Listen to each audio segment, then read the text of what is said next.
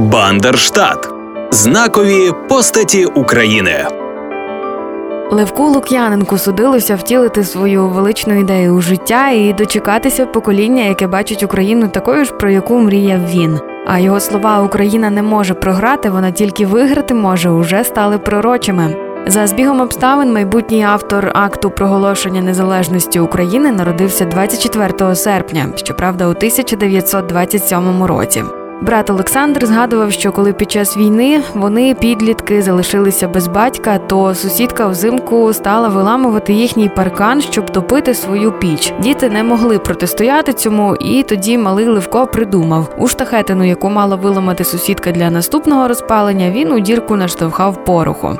На завтра Сашко і Левко посхоплювалися рано, щоб не пропустити цікавого видовища хлопчачої помсти, і піч сусідки злодюшки таки добряче бахнула. Ми не знаємо, чи припинила вона після вибуху красти чужий паркан, але така готовність Левка постояти за себе з дитинства дуже характерна. А виростаючи, розширюючи кругозір далі рідного села на Чернігівщині, він щораз більше задумувався і про те, як постояти уже не тільки за себе, а й за свою українську націю.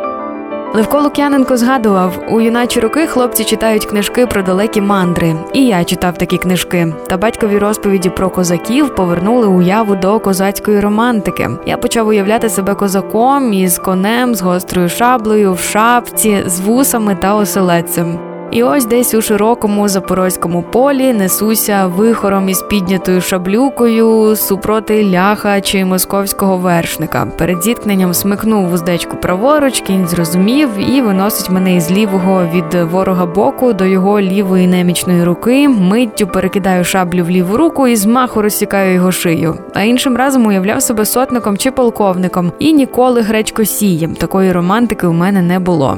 Із сьомого класу Хрипівської школи його забрали до армії, забрали 16-літнім. Мобілізували хлопців 27-го року народження, але оскільки мати не знайшла документи про народження Левка 28-го року, забрали з усіма. Був 44-й рік. Армії він не боявся, тим паче, що любив стріляти, але через несправедливість подумував навіть тікати з армії. А тут ще й опинився разом із хлопцями з Рівненської області, і як суха губка став вбирати їхні розповіді про партизанську боротьбу загонів УПА проти нацистів та комуністів. А то, що направили молодих солдатів на роботу в київський арсенал, і Левко на прохання друга виносив зброю, не питав куди, але підозрював, що для підпільної боротьби.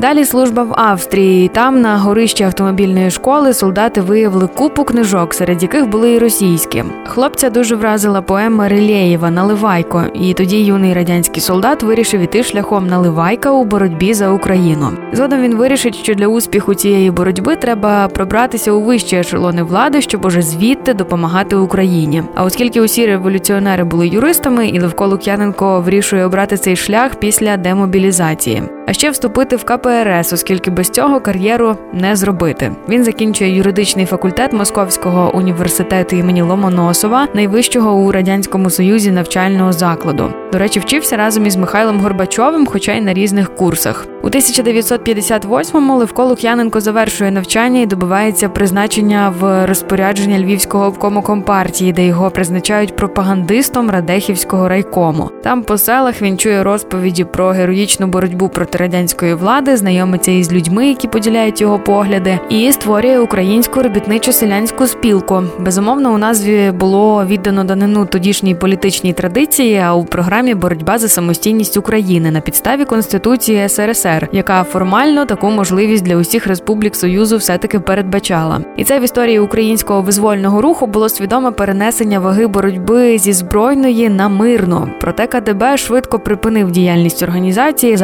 заарештувавши у січні 61-го року усіх її учасників. Львівський обласний суд засудив Левка Лук'яненка до смертної кари, усіх інших до різних строків ув'язнення.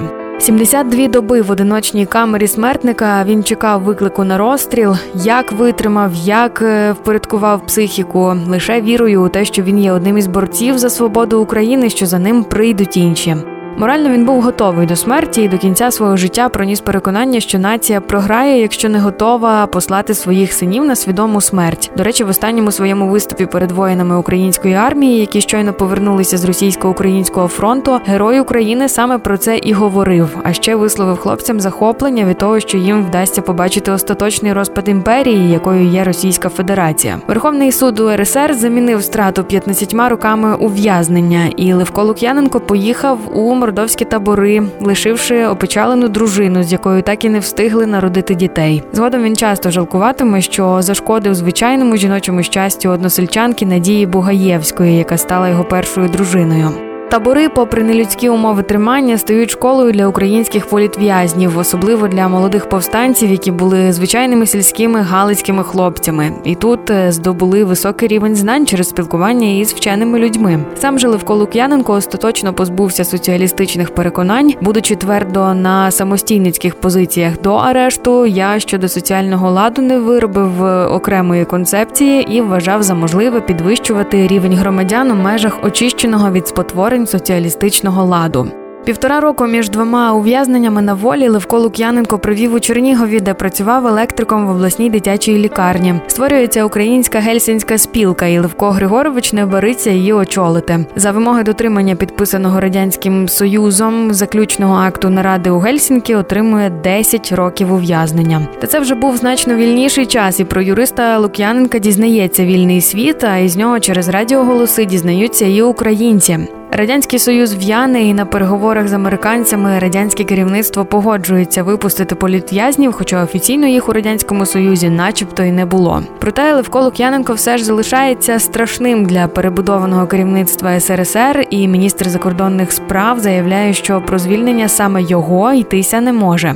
Проте хід історії не зупинити, і Левко Лук'яненко опиняється на свободі та поринає у вир політичної боротьби. У Галичині його обирають народним депутатом, і разом із однодумцями він активно розбудовує українську республіканську партію. Саме Левко Лук'яненко так розпорядилася доля, стає автором акту проголошення незалежності України у співавторстві із буковинцем Леонтієм Сандуляком. Лук'яненко мав усього півтори години для того, аби написати та узгодити із народною радою тепер уже історичний документ. Сам текст він до слова писав від руки на сторінках шкільного зошита. Далі пряма мова. Я написав відродження державності. Це слово відродження замінили на слово проголошення, бо кажуть, відродження якої державності? Петлюрівської, бо остання ж Петлюрівська держава. Е, важливо було написати так текст, щоб його не обговорювали, не відклали на другий день, бо страх у комуністів пройде і вони справу завалять. Україна ні в якому разі не втратить державність. Путін допоміг народу стати нацією. Ми виграємо обов'язково, а Росія обов'язково розвалиться, бо вона не може перемогти цілий світ. Левко Лук'яненко балотувався на перших виборах президента України. Потім став першим надзвичайним і повноважним послом України у Канаді. Саме йому належить честь створення цього дипломатичного представництва в Україні кленового листя. Проте через незгоду з політикою уряду України подає у відставку, щоб повернутися на батьківщину і знову продовжити політичну боротьбу. Левко Лук'яненко вважав за свій обов'язок розповісти про усіх відомих йому героїв боротьби з комуністичним режимом, що зустрічав їх у тюрмах та концтаборах. Адже ми, українці, так багато їх маємо і так мало про них знаємо. І він встиг виконати це своє завдання. Тетралогія з часів неволі вмістила портрети великого числа борців за нашу свободу. Після смерті Героя України Левка Лук'яненка президент заснував стипендію його імені, яка надається українським політичним в'язням, запротореним до російських тюрем.